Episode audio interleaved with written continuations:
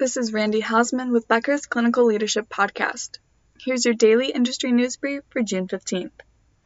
First, Geisinger, based in Danville, Pennsylvania, launches their travel nurse program. The program, which launched Friday, is eligible for inpatient registered nurses. This initial launch will focus on Geisinger hospitals with the greatest needs at inpatient setting. This is specifically for adult medical, surgical, and intensive care units. Accepted nurses will complete a 12 week assignment. Then they can either begin another 12 week assignment or apply for a full time position with the health system. With this expansion, Geisinger is hoping to attract more registered nurses. Second, the World Health Organization will convene next week to decide whether the monkeypox outbreak is a global health emergency. Here are four other updates about the outbreak. 1. There have been 1,600 confirmed cases globally and 1,500 suspected cases reported from 39 countries. In seven of those countries, the virus has been endemic, spreading to 32 newly affected countries. Endemic countries have reported 72 deaths so far. 2. There have been 72 confirmed cases in America so far. The nation has ordered 500,000 more Jynneos monkeypox vaccines from manufacturer Bavarian Nordic. This brings the U.S. supply of shots to almost 2 million. 3. At this time, the WHO does not recommend widespread vaccination against monkeypox. Officials emphasize the importance of surveillance, contact tracing, and isolation.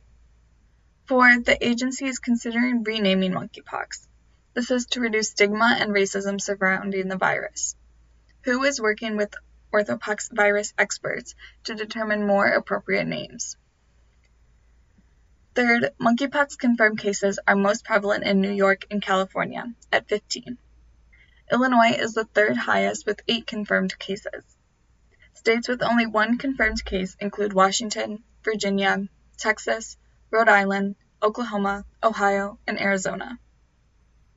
Fourth, yesterday, an EPIC research study found that COVID 19 isn't the only infection that causes long term symptoms. Flu and pneumonia patients also experience long-term symptoms similar to COVID-19 survivors. Researchers compared rates of symptoms prior to infection with the rate of long-term symptoms after infection in three groups. Here are three key research findings. 1. An additional 3.7% of patients reported new long-term symptoms after COVID-19 and pneumonia infections.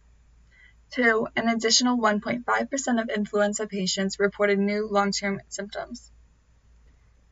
3. Among hospitalized patients, patients sought treatment for long-term symptoms following infection.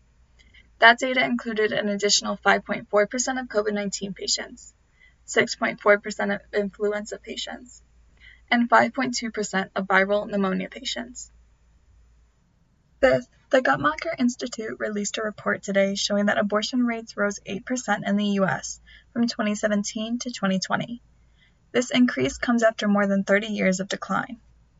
Researchers cited several possible reasons for this increase. Some states expanded Medicaid coverage of abortion care, as well as an increase in local and national funds to cover the procedure. The report is based on abortion data collected from both healthcare facilities that provide abortions and state health departments. This data comes as the Supreme Court may be getting ready to strike down the court case Roe v. Wade, which allows access to abortion. The Supreme Court is expected to release its decision in July. Thanks for listening. Do you want more of the latest info about clinical leadership delivered directly to your inbox every weekday afternoon? Subscribe to the Becker's Clinical Leadership and Infection Control e-newsletter on our website at www.beckershospitalreview.com forward slash quality.